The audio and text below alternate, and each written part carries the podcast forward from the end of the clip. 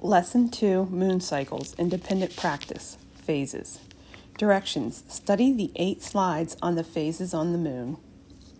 Read the slides aloud. When you have finished, complete tasks listed with Figure A. Slide 1 Half of the moon is always lit up by the sun. As the moon orbits the earth, we see different parts of the lighted area. The sun's rays. Slide 2. The revolution of the moon around the earth makes the moon look as if it is changing shape in the sky. Slide 3. This is caused by the different angles from which we see the lighted part of the moon's surface. These are called phases of the moon. Slide 4.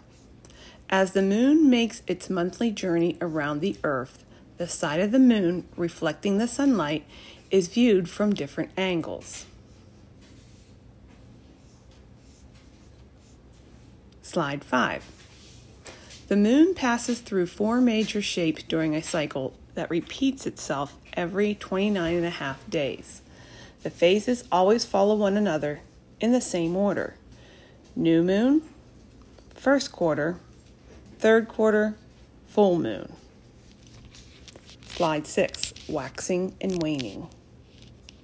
Waxing sequence, waning sequence. Slide 7 Third quarter at the top, waning gibbous. Full moon, waxing gibbous. First quarter, waxing crescent.